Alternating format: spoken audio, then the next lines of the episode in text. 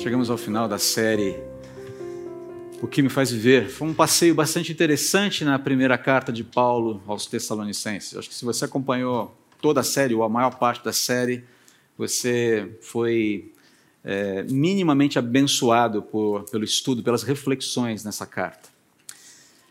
Então vamos à leitura dos últimos versículos dessa primeira carta tão especial, foi tão marcante, pelo menos para mim foi muito marcante, foi uma, uma aventura muito boa. A palavra do Senhor diz assim: E agora, que o Deus da paz os torne santos em todos os aspectos, e que o espírito, a alma e o corpo de vocês sejam mantidos irrepreensíveis até a volta de nosso Senhor Jesus Cristo. Aquele que os chama fará isso acontecer, pois ele é fiel. Irmãos, orem por nós. Cumprimentem todos os irmãos com o beijo santo. Encarrego-os em nome do Senhor de lerem esta carta a todos os irmãos e que a graça de nosso Senhor Jesus Cristo esteja com vocês. No dia 13 de fevereiro deste ano, não sei se você se recorda, nós iniciamos essa série, como eu disse, chamada O que me faz viver. E eu usei o exemplo de uma carta, você se lembra? Essa carta, é a mesma carta. Alguém se lembra do que se tratava essa carta? Mais ou menos? Não é a carta da minha mãe, é uma carta da minha avó. E eu lembro que eu cheguei a abrir essa a mensagem, essa série de mensagens com essa frase: Chegou uma carta para você. A carta é da minha avó, foi redigida em 1984. Alguns de vocês nem tinham nascido ainda, alguns de vocês nem sonhavam em nascer, nem era um projeto de nascimento ainda. Na verdade, a maioria dos que não tinham nascido ainda não era um projeto já saíram aqui do salão, estão nas classezinhas ali, né? Mas enfim. Mas ela foi escrita três dias antes do primeiro aniversário do falecimento da minha mãe, por isso que ela tem um valor muito especial. Como eu disse na ocasião, ela expressa saudades, carinho, recomendações, desejo de que eu e os meus irmãos estivéssemos bem, providos por Deus é, com proteção, com sabedoria, com tudo que fosse necessário para viver a vida, agora crianças, adolescentes, órfãos de uma mãe preocupação dela é que nós estivéssemos andando com Jesus, estivéssemos indo à igreja, estivéssemos em comunhão, algo que tem sido bastante banalizado hoje, né? Ir à igreja, ter comunhão, parece que é uma coisa secundária, as pessoas não se importam mais com isso, mas enfim, a preocupação dela, espero que vocês estejam indo na igreja, que papai esteja levando vocês na igreja. Pede para que a gente mande lembranças para os amigos da igreja, gente que ela conhecia, que amava. Dirige uma palavra de carinho ao meu pai e termina a carta. Você se lembra como ela termina? Segura aí. Vai buscando na sua memória, se você estava no dia do culto aqui, eu vou trazer essa informação mais para o final do culto. Né? Mas só para te dar uma dica, para ver se você se lembra, ela termina com uma bênção. A carta dela termina com uma bênção, que eu vou ler no final dessa mensagem, um pouquinho de uma forma um pouquinho diferente. Mas aí surge uma pergunta aqui. A gente fala muito de bênção, né? Temos agora a, aquele momento de bênção na vida da igreja, quando muitas vezes a gente quer fazer algum movimento específico de abençoar alguém. Né? O que, que a gente pretende com uma bênção? Pare para pensar. Não sei se você é da época em que você pedia a bênção para o avô e para a avó. Bênção vô, bênção vó, bênção tio, bênção tia, bênção pai, bênção mãe. É dessa época? Eu sou dessa época. Deus te abençoe, meu filho. Lembra disso? Tá? A gente, eu sou dessa época. Também sou da época que se pedia bom princípio de ano novo. Lembra do bom princípio de ano novo? Você saía correndo na cidadezinha do interior, né, 5 mil habitantes, a casa dos meus avós. A gente saía correndo a cidade inteira, fazia bom princípio de ano novo, para ganhar uma graninha. Fazia uma graninha boa naquela época, desejando bom princípio de ano novo. Né? A gente achava que estava rico, né, com 10 reais, no, não eram 10 reais, é claro, mas o equivalente a, a um pequeno valor ali, a molecada ia direto, com, era, era a festa do, do, da mercearia da cidade, o primeiro dia do ano, ou o segundo dia do ano, porque a garotada ia toda gastar o dinheiro do Bom Princípio de Ano Novo em doces. Né? Ele fazia a, a, cota dele do mês no segundo dia do ano, era uma maravilha, mas enfim, passado aí que... Ainda bem que as crianças não estão aqui, porque senão ia ensinar algumas coisas diferentes para elas. Né? Bom, a gente pode fazer esse tipo... Eles pedem Bom Princípio de Ano Novo hoje ou não? A gente precisa ensinar algumas coisas interessantes para essas crianças, mas enfim. Já ganho a mesada, né, gente? Então tá tudo bem, né? Mas voltando aqui, a questão da bênção. O que se pretende com uma bênção? Qual a ideia da bênção? Que Deus favoreça, que Deus auxilie o viver da pessoa abençoada. É isso que, que, que se deseja que Deus a proteja, que Deus subsidie essa pessoa com recursos que ela necessita para viver a vida, que Deus doe, que Deus contribua com tudo que é realmente necessário para que esse viver seja pacífico e, sobretudo, seja um viver que cumpra os propósitos de Deus. É essa a finalidade de uma bênção. Deus te abençoe. Que o seu viver seja provido por Deus com paz que o seu viver seja provido com Deus com tudo que é necessário para que você cumpra os propósitos dele na sua existência. Essa é a finalidade de uma benção. De uma benção. Então, abençoar o outro, queridos, é favorecê-lo com o desejo e o clamor sinceros de que ele seja auxiliado por Deus. Por quê? Porque se confia na competência de Deus, se confia, se confia no caráter de Deus, se confia nas provisões de Deus e se confia, sobretudo, na soberania de Deus. Você pede que Deus seja favorável, segundo a sua competência, segundo o seu caráter, segundo o seu, a sua soberania, segundo a sua capacidade de prover aquilo que só Ele pode prover. Então, quem abençoa conscientemente está aqui desejando um bem tal para o próximo que somente Deus pode proporcionar. Essa é a ideia da bênção. Queridos, Paulo termina a carta dele aos Tessalonicenses exatamente dessa forma, com uma benção. O texto que a gente acabou de ler é basicamente uma benção, seguido de algumas pequenas instruções. O que Paulo está desejando aqui conscientemente é um bem tal para a igreja de Tessalônica que somente Deus pode executar. É isso que está colocado aqui. De forma muito objetiva aqui. Né? Vamos lá. E agora? Que o Deus da paz, e aqui nós precisamos entender aqui o que ele quer dizer com Deus da paz, já vamos mencionar isso aqui. Nos torne santos em todos os aspectos. E que o espírito, a alma e o corpo de vocês sejam mantidos irrepreensíveis, inculpáveis. Essa é a ideia aqui de irrepreensível. Até a volta de nosso Senhor Jesus Cristo. Aquele que os chama fará isso acontecer, pois ele é fiel. Há dois temas básicos da carta sendo novamente destacados aqui. Paulo já tratou disso eh, basicamente em toda a carta, especialmente no finalzinho do capítulo 3, mas mais objetivamente, mais claramente nos capítulos 4 e 5. Ele fala de santificação e ele fala de irrepreensibilidade. Santificação, agora que o próprio Deus da paz santifique vocês completamente. Irrepreensibilidade, e faça com que seu espírito, alma e corpo sejam mantidos inculpáveis até o regresso do Senhor Jesus Cristo. Esses dois temas voltam para a bênção. Ele finaliza a carta dele fazendo um resumo de tudo que ele já falou na forma de uma bênção aqui. Então, o primeiro desejo de Paulo é que o Deus da paz, que ele santifique completamente a, e finalmente a igreja. O pedido de Paulo aqui, o desejo dele é que o Deus da paz é, entre em ação, que ele continue em ação para guardar a igreja, para preparar a igreja. Agora, a pergunta básica é: o que é a igreja? Talvez a pergunta melhor seja: quem é a igreja?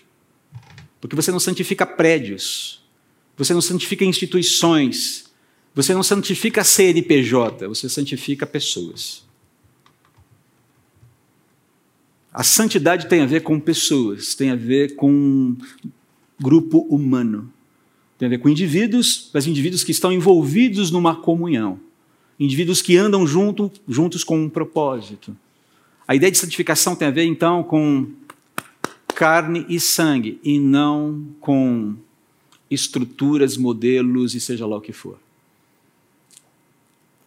Esse é um erro que muitas vezes se comete. Quando nós pensamos em igreja, nós trabalhamos o conceito de igreja de uma forma meio institucionalizada na nossa mente, travada numa, num, num organograma. E a igreja não é isso. A igreja precisa disso para funcionar, mas ela não é isso. Igreja são pessoas. O organograma da nossa igreja não vai para a eternidade. Pessoas vão. Os prédios que utilizamos não vão para a eternidade. Pessoas vão. Os modelos de gestão que utilizamos não vão para a eternidade. Pessoas vão. Os modelos de evangelismo que nós utilizamos não vão para a eternidade. Pessoas vão. Percebe? Essa é a questão aqui. O que Deus está santificando são pessoas. Pessoas que têm um relacionamento com Ele, pessoas que estão sendo guardadas por Ele. E o pedido de Paulo, então, tem a ver com a igreja, mas quando ele fala de igreja, ele fala pessoas, ele fala de relacionamentos, ele fala de vida, vida, vida e vida, e não instituição, instituição, corporação. Que isso fique muito claro para a gente, é importante isso. Mas primeiro a gente precisa definir o que ele quer dizer com Deus da paz aqui. Porque paz é um negócio um tanto quanto fugidio nos dias atuais, é né? um conceito meio estranho para a gente. A gente sabe o que é, mas não sabe. A gente busca, a gente quer, a gente defende, muita gente defende paz, muita gente fala de paz, mas o, o problema é que o conceito de paz está ficando cada vez mais esquisito, cada vez mais turvo, porque quer-se paz, deseja-se paz nos termos humanos, ah, e, e, as pessoas querem paz ah, e associam paz à ausência de distúrbios e problemas em suas próprias vidas, não importa o que isso custe para o outro. Uma das coisas que mais me assustam é quando ah, algumas, alguns vínculos, por exemplo, o vínculo de casamento é terminado e um dos argumentos utilizados é nós não vivemos mais em paz, eu quero paz na minha vida, por isso que eu quero me separar. Você quer se livrar do problema?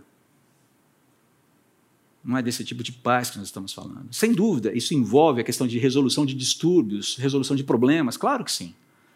Mas a gente está falando aqui de uma paz concreta, de uma paz definitiva, uma condição que só pode ser oferecida por Deus de fato, porque na gênese do problema da falta de paz existe a ruptura, a alienação do homem de Deus. Enquanto o homem não se reencontra com o seu Criador, mediante a fé em Jesus, ele não tem a possibilidade de desfrutar uma paz profunda, sólida, concreta e perene.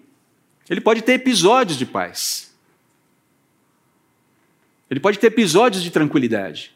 Mas uma paz concreta, duradoura, que se estenda para além do horizonte de vida desse lado de cá do sol, pode esquecer. Não rola. Então a gente está falando de uma paz concreta. O Deus da paz fala de uma paz concreta que só pode ser encontrada nele, porque tem origem nele. Essa é a ideia aqui. A paz verdadeira é algo que só pode ser desfrutado a partir do momento que somos perdoados por Deus mediante a fé em Jesus, como eu disse. Paz envolve também perdão, reconhecimento de que há uma alienação, reconhecimento de que há uma, uma, uma divergência, uma disrupção ali, que precisa ser corrigida. E eu não tenho a competência, eu não tenho condições de fazer isso por conta própria. Mas Deus tem. E mais, não só Deus tem competência, como Ele faz, como Ele executa, como Ele resolve o problema. Então, quando Paulo evoca Deus da paz, ele está falando de algo concreto, algo real, algo possível, que está sendo oferecido constantemente até que o Senhor Jesus volte. Queridos, Deus se interessa em promover o bem-estar dos seus filhos. Mas essa, esse, esse bem-estar, a, a, origem desse bem-estar, diz respeito a uma, uma, uma sintonia retomada com o Criador criatura e criador estão conversando novamente. Bem-estar, inclusive, em meio a dificuldades. É, é difícil para a gente, é difícil para nós, ocidentais, que estamos acostumados a uma vida mais tranquila, mais, digamos, estável, olharmos para uma, uma realidade como essa, de vida na Nigéria, e entender como uma mãe que perde os filhos consegue permanecer em paz com Deus no meio de uma tribulação como essa. Não é que a dor não está lá, a dor existe. Por favor, que ninguém aqui ache que ah, essa questão não está não, não tá, não tá resolvida, essa questão não, não, não provoca sofrimento. Mas é possível ter a nossa, o nosso amparo final em, no Senhor Jesus. Uma fé real, ela consegue ser amparada. Ela consegue, ela consegue ser, ser, ser, ser, firmada, ela consegue ser sustentada. Se o objeto final da nossa fé é o Deus verdadeiro, nós conseguimos amparo, ainda que o coração esteja muitas vezes sangrando. Então Deus quer promover o bem-estar, mas lembre-se que o bem-estar que Deus deseja nos promover em nós é sobretudo escatológico. Diz respeito ao fim, diz respeito ao encerramento da história tal como nós conhecemos, diz respeito a nos sustentar, nos segurar, nos nos trazer para perto dele e nos levar junto dele e até o final sermos guardados, fortalecidos para que, ah, quando da sua volta, estejamos plenamente com ele ali. É nesse momento que o desfrute total, irrestrito, pleno da paz será desfrutado. Essa questão é importante para a gente porque nós queremos viver em paz. Nós queremos soluções é, para nós soluções políticas, soluções econômicas, soluções sociais, soluções emocionais, soluções espirituais que nos tragam paz imediata. Nós vivemos numa época de imediatismo. Nós queremos resoluções rápidas. Nós somos a época da comida liofilizada. Bota água, põe para esquentar no micro-ondas e está pronto. A gente quer esse tipo de solução. A gente quer esse tipo de solução para tudo. Uma das coisas que eu. É, quando eu comecei a trabalhar com tecnologia da informação, eu lembro que. Ah, quando eu comecei a trabalhar, hein, eu lembro da primeira vez que eu utilizei um mouse na minha vida. Nossa, que coisa sensacional! Ele me obedece, eu consigo interagir com o que está na tela. Parecia alguma coisa cabalística, meio mística, mágica, né? Olha isso e tal. Você, aí depois você podia regular a velocidade do mouse e não sei o que lá. Passado não muito tempo, falei: vai, droga, abre logo. Você começa a ficar impaciente, porque as coisas não acontecem no tempo que você quer. Nós somos imediatistas demais, nós somos uma sociedade imediatista. E o ocidental, em especial, é mais imediatista. Nós queremos resultados rápidos, queremos respostas rápidas.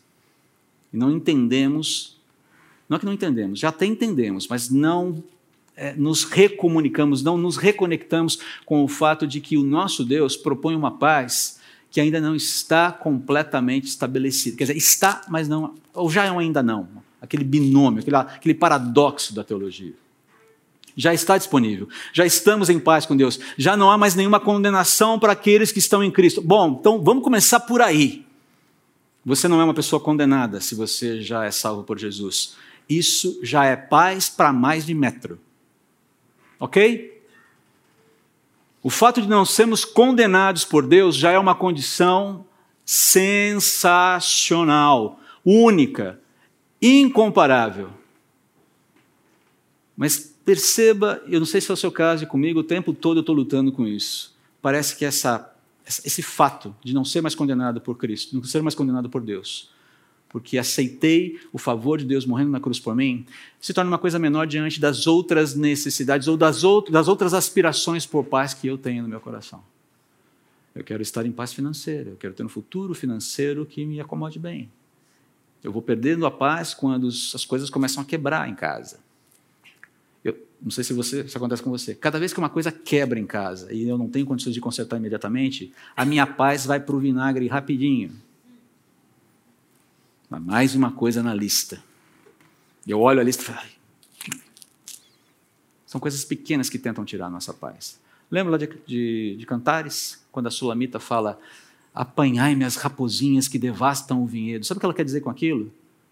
os pequenos probleminhas da vida que vão tirando a nossa paz, que vão tirando o brilho da vida. O Deus da paz, ele está falando de uma paz perene, uma paz eterna, uma paz que começou e que vai ser, vai encontrar o seu, a sua culminância quando na volta de Jesus. Isso vai acontecer, isso é um fato, isso não é história para boi dormir, como se diz lá no interior. Então, quando a gente fala de Deus da paz, ele é isso mesmo. Ele entrega o que ele promete. Ele é capaz, ele tem caráter, ele tem, ele, ele tem competência. E ele já prometeu e vai fazer. Então é simples assim, mas perceba que ah, o pedido colocado, a bênção colocada envolvendo o Deus da paz, é, é, trabalha aqui, é, pede para que esse Deus da paz haja em favor da igreja de uma maneira muito específica, muito plena, muito ampla. Primeiro ponto que eu quero destacar é que a igreja só existe pelo próprio poder de Deus. Se tem uma instituição, a gente fala isso de vez em quando aqui, né, que poderia dar, dar ruim, como dizem por aí, é a igreja. É um negócio que não é lógico, humanamente falando, na igreja. Não faz sentido. Domingo de manhã, pare para pensar, domingo de manhã, você não tinha coisa melhor para fazer do que estar na igreja? Pensando em termos humanos, meramente humanos. Ah, vamos lá para o clube. Acho que só o único que teria coragem, talvez, de fazer alguma coisa na água seria o Cudo hoje. Né? Ninguém queria, né? Mas vamos lá, a gente joga ali um bilharzinho, a gente lá faz uma, joga uma tranca, a gente almoça com os amigos e tal, aquela, a gente vai viajar, vamos pegar. Enfim, você, humanamente falando, isso aqui é uma contradição. Isso aqui é uma loucura. Entretanto, olha aí, nós, dois mil anos depois, ainda aqui. Por quê? Porque isso não é uma coisa humana. Ela é sustentada pelo próprio Deus. E é somente pelo poder do Deus da paz que a igreja permanece e poderá se apresentar aceitável ao Senhor Jesus quando da sua volta. É isso que precisa ficar evidente aqui. A gente vai dar uma olhadinha aqui. Ah, se você parar para olhar, se você voltar para olhar as exortações de Paulo ali, desde o capítulo 4, né, ah, até o final do capítulo 5, quando o versículo 22, que foi pregado, inclusive, pelo Sandro na semana passada, você vai ver que ah, existe esse interesse muito claro de Deus de nos santificar, mas que essa, esse desejo de Deus de nos santificar, ele precisa, ele deve ser acompanhado de uma correspondência a nós. Voltando lá para o início do capítulo 4, ele fala: a vontade de Deus é que vocês sejam santificados. A vontade de vocês, de Deus é que vocês se afastem de toda forma de mal, que vocês se dediquem a Deus. A ideia não é sair do mundo, não é viver fora do mundo, mas é viver com uma disposição na qual Deus nos influencia mais do que o mundo nos influencia. A pauta de Deus vai entrando na nossa, na nossa vida, e isso vai transformando a minha forma de pensar. Eu, como homem, isso vai transformando a minha masculinidade. Como marido, isso vai transformando a minha, a minha forma de tratar minha esposa. Se você é pai, a forma como você trata os seus filhos, filhos tratam os pais, profissionais lidam com as questões do trabalho. Se você é chefe, como você lida com seus empregados, se você é empregado, como você lida com seus chefes e seus pares, enfim. Como nós pensamos política, como nós pensamos economia, como nós tratamos nosso dinheiro, há uma revolução em curso. A santificação mexe com tudo isso. Porque a pauta do reino de Deus entra na nossa vida. E quando ela entra na nossa vida, você começa a pensar: ok, é, talvez haja coisas da minha vida que eu tenha que é, ajustar. Sempre vai haver alguma coisa na minha vida, na sua vida, até que Jesus volte, que precisa ser ajustado. Eu não sou um marido perfeito. Pode perguntar para Elaine. Não sou. Não sou um homem perfeito. Mas como ah, um professor falava no seminário, ele falou assim: a nossa vida com Deus é uma ascendente, a nossa santificação ela pode ser vista como uma curva ascendente.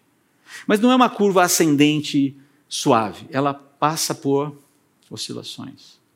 Você vai subindo e você vai oscilando. C.S. Lewis fala sobre isso numa das suas cartas, na, no livro a Cartas de um Diabo ao Seu Aprendiz. Ele fala da lei da oscilação. Que nós oscilamos porque somos híbridos. Olha só que anfíbios, na verdade, ele fala. Nós somos tanto terrenos quanto humanos. Mas o que é interessante chegar aqui, o interessante ver é que perceba, Paulo fala que todos os aspectos da vida precisam ser trabalhados, todos os aspectos da vida precisam ser alcançados. A ideia de que precisamos de santificação, essa santificação é promovida por Deus, é Deus quem coloca em nós esse desejo quem, vamos lá, responda, responda. Estou te dando as condições aqui. É Ele quem pode promover sobrenaturalmente isso, mas perceba que a amplitude disso não diz respeito apenas a mim, ao aspecto espiritual, espiritual do meu ser.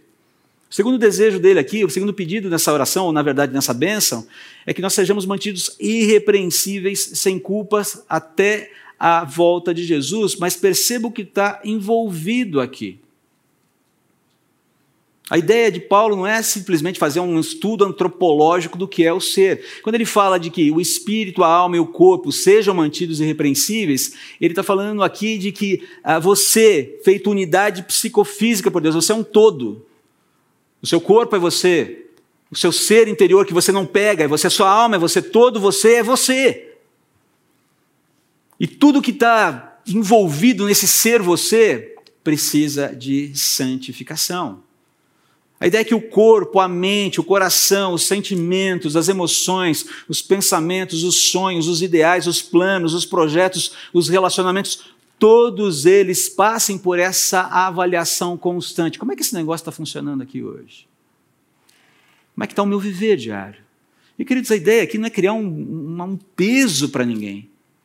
Mas uma vez que a gente tem a vida transformada por Jesus, a gente tem a vida, nós somos alcançados pelo poder de Deus, a nossa mente entra numa outra frequência, naturalmente. E o problema todo, como o Sandro mencionou aqui no, no texto, nos textos passados, podemos resistir a essas mudanças. A ideia é que não resistamos. Eu posso resistir. Deus tem uma área na minha vida aqui que deixa que eu cuido, ok? O senhor pode cuidar disso, pode cuidar daquilo, o senhor pode cuidar daquilo outro. Aqui, não. Adivinha onde é que Deus vai querer mexer primeiro? Porque ele é sádico? Porque ele gosta de dar aquela risada do vilão quando. Você caiu nas mãos do Deus malévolo. Não! É porque ele se importa tanto comigo, se importa tanto com você, que é exatamente o que você mais resiste a entregar que ele vai querer capturar primeiro, para que o seu coração seja rendido a ele. Por quê? Não é possível ter paz sem um coração rendido. E quando nós temos resistências, enquanto tivermos resistências nos nossos corações, o nosso coração não está rendido. Agora, deixa eu falar uma coisa para você aqui. Essa história de a gente cantar, vem reinar em mim, Senhor, reina em mim, de novo, aquela coisa toda, faz um certo sentido. Porque a gente vive tentando dar um golpe de Estado em Deus. Ah, mas a gente é especialista nisso. E o mais legal é que a gente disfarça isso muitas vezes com piedade, com jeitinhos, mas a gente vive tentando dar golpe de Estado em Deus. E Deus pacientemente fala: André, vem cá, queridão, vamos lá, vamos conversar. A gente tenta dar golpe de Estado em Deus tentando controlar aquilo que a gente não pode controlar. Estava conversando com o Jefão hoje. Jefão, me permita dar o exemplo lá do seu avô. Seu avô, né? Achei sensacional. A gente estava falando dessa coisa da vida mais simples no passado, de como as pessoas é, estavam muito mais vinculadas à comunhão, coisa do tipo. E ele deu um exemplo muito interessante. O avô ia duas vezes, ia, ia demorava duas horas de charrete para ir para a igreja, né? E voltava à noite. Carreta. Carreta. Ok, aquela. Não era charrete, aquela carroçona mesmo. Ia durante o dia, duas horas, e na volta à noite, um breu. E aí o pessoal perguntava, eu lembro quem foi que perguntou para ele.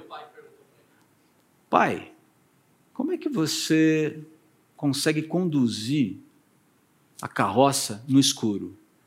Ele falou: Eu simplesmente solto as rédeas e confio. Achei sensacional isso.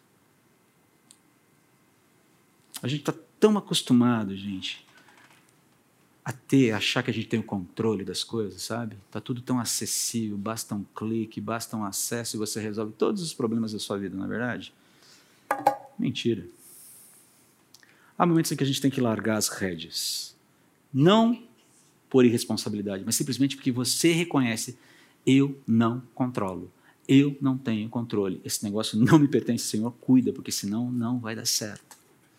Essa ideia da santificação aqui é a rendição integral da vida. Não entra numa bolha piedosa em que ninguém fala nada de errado, em que ninguém come. Não, não, não é essa coisa do, do, do, viver dentro de um mosteiro. Mas santificação tem a ver com a rendição total do viver para Deus, dizendo: Ok, Senhor, toma conta, pega as rédeas, porque eu não controlo isso aqui. Eu não controlo. Senhor, pega as rédeas dos meus medos em relação ao futuro do meu país. Senhor, pega as rédeas dos meus receios em relação ao futuro do meu negócio. Senhor, pega as rédeas em relação à situação que eu estou vivendo no meu casamento e me ajuda a entender onde é que eu devo atuar, como eu devo atuar, o que precisa mudar na minha própria vida antes de querer que o outro mude. É muito fácil a gente terceirizar a responsabilidade para o outro também. A ideia é que a gente entra ativamente nessa coisa de ser mudado. Não porque a gente tem competência e condições de mudar sozinho. Não temos, esquece, não funciona. Mas no momento em que a gente se rende, e aí é que está a beleza, parece uma grande contradição, mas não é. Esse é o paradoxo da santificação. No momento em que você se rende, você se torna poderoso. Ou você é empoderado. Vamos usar uma palavra aqui. Falar empoderado é um negócio meio esquisito, mas é verdade. Você é empoderado para fazer aquilo que sozinho não dá para fazer. Renda-se. Fique de joelhos para que você permaneça em pé. Não é interessante isso? Essa é a ideia aqui. Esse é o pedido de Paulo aqui.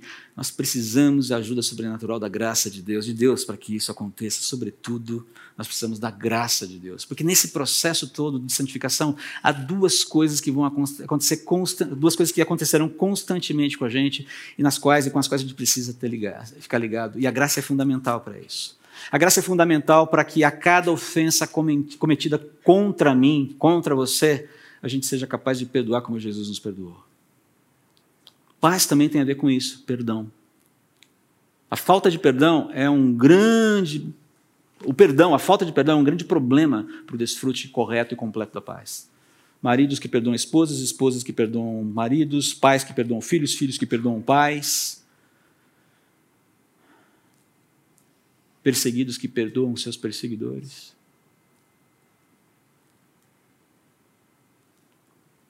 Tem uma lista negra na sua cabeça aí, não tem? Todos nós temos listas negras, ok? Pensa, como é que está aí? Deus, como é que está o perdão? Gente que te ofendeu, gente que te magoou, gente que te machucou. E como a, a, a questão do perdão é essencial para que essa paz que você tanto almeja seja desfrutada. Mas ao contrário também. A graça é necessária para a gente tratar ofensas cometidas por nós, a ideia é que nós precisamos ser rápidos em reconhecer a nossa culpa, pedir perdão aos ofendidos, tanto a pessoa a quem ofendi, mas sobretudo a Deus, que também é ofendido em situações assim, e a gente correr para se refugiar na graça dele, que nos purifica de todo pecado. A falta de paz também vem dessa coisa da gente resistir em pedir perdão, em fugir de Deus. Lembre-se lá de Adão e de Eva no jardim, logo depois da queda. A primeira coisa que eles fazem é o quê? Se esconder. E a ilusão é: se eu me esconder, eu vou evitar o problema. E evitando o problema, eu fico em paz. Esqueça, não tem perigo disso dar certo. Adão, cadê você? Vem cá, vamos resolver o seu problema.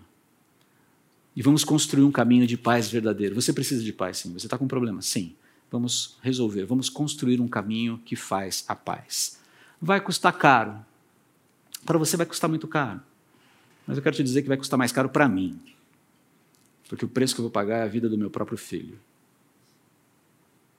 Mas não se preocupe, não, porque desde a eternidade, desde antes da eternidade, desde antes de que o haja luz acontecesse, isso já está bastante sacramentado entre a Trindade. O filho sabe que vai ter que encarnar, vai ter que morrer para poder salvar, para poder fazer a paz. Olha que coisa interessante. Mas é interessante que no versículo 4 essa bênção termina com uma palavra de segurança. O Deus que chama os crentes para o seu reino é um Deus fiel. Aquele que chama vocês fará isso acontecer. Ele tem potencial, ele tem capacidade. Se não, ainda que não obedeçamos a Deus no nosso viver, na nossa jornada, você pode ter certeza do seguinte: no final, o Cordeiro vence, você é santificado plenamente e a eternidade vai ser vivida do jeito que Ele quer. Ele garante isso. É óbvio, eu quero escolher, eu preciso escolher, eu tenho que decidir como eu quero chegar lá. Isso é uma responsabilidade nossa. Mas eu vou chegar lá de qualquer jeito. Essa é a fala de Paulo aqui. Deus não é caprichoso, ele não é arbitrário, ele é um Deus poderoso, capaz de fazer o que ele promete. Ele é capaz de nos sustentar, ele é capaz de habilitar-nos para uma vida totalmente transformada durante o seu curso e mais, ele disse: você vai chegar lá, você vai chegar seguro e nada vai atrapalhar isso. Essa é a bênção de Paulo aqui. E o mais interessante é que no finalzinho aqui, né, quando a gente vai para os versículos 25 a 27, ele faz três rápidas exortações que apontam para os efeitos práticos de uma vida pacificada e santificada por Deus, que continua aguardando esperançosamente o regresso de Jesus. Irmãos, orem por nós. Cumprimentem todos os irmãos com um beijo santo. O beijo santo aqui é aquele beijinho que a gente costuma dar né, nas pessoas. Os ocidentais fazem isso, né? Em alguns lugares você dá três beijinhos, o pessoal gosta de beijar bastante. Em alguns lugares um só, em alguns lugares dois. Tem alguns lugares que é comum dar aquele, aquela bitoquinha na boca. Não é nosso costume aqui. Se alguém quiser dar bitoquinha na sua boca, venha falar comigo. A gente ter uma conversa bem séria aqui. Tá? Mas, eventualmente, se você estivesse em alguns lugares é, no Oriente, Ásia, não seria incomum que isso acontecesse. Tá? Mesmo na América do Norte, é comum pessoas da mesma família se cumprimentarem com o chamado selinho. Mas vamos ficar devagar com essa história, que a ideia do beijo é essa ideia de expressão de carinho. E fala aqui também, encarrega-os em nome do Senhor de lerem esta carta a todos os irmãos. Percebam três itens aqui muito simples: intercessão, comunhão amorosa e testemunho. A santificação produz isso nas pessoas. Primeiro, o desejo de interceder. Paulo pede: orem por mim. Olhem por mim como agente do Evangelho, como pregador do Evangelho. Essa ideia de orarmos por quem está na linha de frente, por quem se dedica frontalmente a pregar o Evangelho e a militar pela expansão do reino de Deus. Na verdade, precisamos orar por todos, porque todos têm essa missão. Mas especialmente aqueles que estão mais à frente, que estão em, eh, naquela, naquela linha de risco, mais na frente, mais no fronte de batalha. Intercessão contínua por essas pessoas. Quem são as pessoas por quem nós temos orado? Quem são os líderes que precisam de ajuda? Os líderes dessa igreja, o presbitério dessa igreja, mas também tantos outros, tantas outras lideranças no mundo que precisam de intercessão. Fizemos uma oração hoje pela, pela realidade da Nigéria e da Indonésia. Vamos lembrar da família do Douglas. Douglas está lá na linha de frente. Intercedamos por ele. Essa ideia da intercessão, da busca pela ação, pelo favor de Deus ah, na direção dos nossos irmãos. Mas também comunhão. E não é só expressar comunhão no domingo, essa ideia de andarmos juntos, de expressarmos carinho, de expressarmos o desejo de estarmos juntos o tempo todo. O tempo todo, entenda o tempo todo, não de ficar constantemente na casa do seu amigo. Mas essa ideia da comunhão constante, de criarmos relacionamentos, de criarmos amizades, de criarmos vínculos. Algo que se perdeu na pandemia. E a gente está procurando retomar agora. Mas também o testemunho. Encarrego-os em nome do Senhor de lerem essa carta a todos os irmãos. Ou seja, todo mundo, vocês receberam essa carta? Todo mundo da igreja deve ouvir. Todo mundo da igreja deve ser participante disso que eu estou colocando para vocês. E o negócio funciona tanto que dois mil e poucos anos depois, olha nós aqui lendo essa carta ainda. Espetacular. Espetacular. Por quê? Porque esse movimento de santificação ocorreu tem acontecido e Deus tem cumprido o seu propósito, tem cumprido a sua missão. E por fim, no versículo 28, uma última bendição aqui: que sejamos acompanhados pelo favor, pelo auxílio do próprio Senhor Jesus. E aqui Paulo aponta para a graça e a fonte da graça de Deus, o centro do palco, né, que lembra os cristãos que essa graça se aplica a todos nós. Quem é que está no centro da história? Quem é que é o fornecedor da graça? Quem é aquele que supre a gente de condições para continuar caminhando? é o próprio Senhor que nos salvou e que está muito interessado nesse projeto e que ele vá até o final. Queridos, essa maneira maravilhosa de encerrar uma carta tão amorosa, com uma benção. Ela tem significados, ela tem sentidos. A gente viu rapidamente aqui o que essa benção significa. Não é uma benção, simplesmente, Deus te abençoe, meu filho. O que você quer dizer com isso? Que o Deus da paz é, te torne santo em todos os aspectos da vida, espírito, alma, corpo, que você seja mantido inculpável. O que, que ele quer dizer com isso? Diz respeito ao nosso engajamento, à nossa confiança em todas as áreas da vida, nesse Deus que nos salvou e quer nos levar firmes e fortes até o final e que tem projetos para o nosso viver. Uma maneira maravilhosa de encerrar uma carta tão amorosa quanto a 1 Tessalonicenses. Então permitam, ou permitam-me, é, ler a bênção final da carta da minha avó, que é, é um eco dessa bênção de Paulo, mas também, na verdade, talvez a bênção de Paulo seja um eco daquilo do, texto usado pela minha avó para abençoar os netos nessa carta. E trata-se da bênção que o próprio Deus ensinou para o povo de Israel, lá em Números, capítulo 6. Um texto que eu vivo falando todo final de culto aqui para vocês. Talvez agora vocês sabem porque eu gosto tanto dele. Que o Senhor te abençoe e te guarde. Que o Senhor faça resplandecer o seu rosto sobre ti e tenha misericórdia de ti.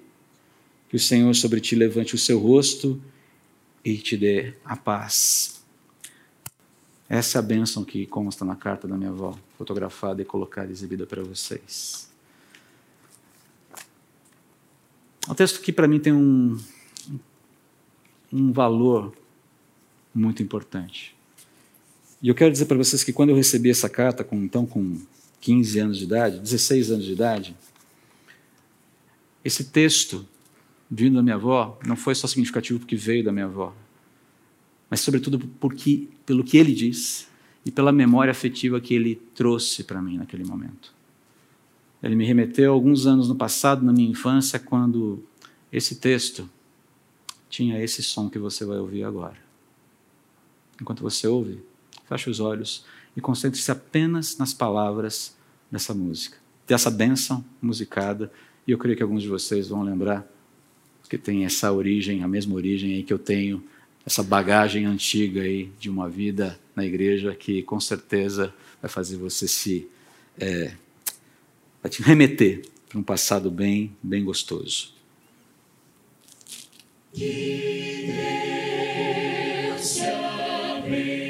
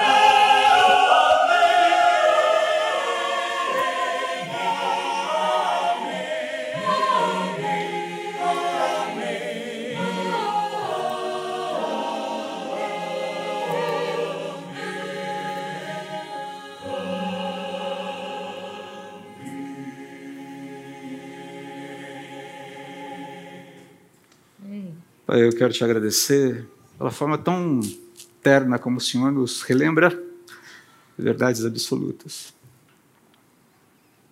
Me lembro de ouvir essa música repetidas vezes na igreja que frequentava, ainda com oito, nove anos de idade. E como esse momento do culto, ao ouvir essa música, eu me sentia seguro, confortável e cheio de esperança. Nem salvo eu era. E como o Senhor usou, Pai, essa palavra de cuidado com o teu povo, para infundir a confiança e a esperança no Senhor, nas tuas provisões durante a vida e a certeza da tua visitação final, fazendo a justiça que a gente tanto aguarda e trazendo a consumação da paz que a gente tanto, tanto, tanto anseia. Ó Deus, que na certeza de que somos cuidados por Ti e que sim há esperança e que a paz foi feita, nos rendamos continuamente ao Senhor. E que o Senhor, fazendo a paz conosco em Cristo e fazendo a paz diariamente conosco, através da rendição das nossas vidas, das nossas muitas questões ao Senhor, possamos viver em novidade de vida até que o Senhor volte. Que a tua paz, que excede toda compreensão, guarde o coração de todos aqui, em nome de Jesus. Amém. Amém.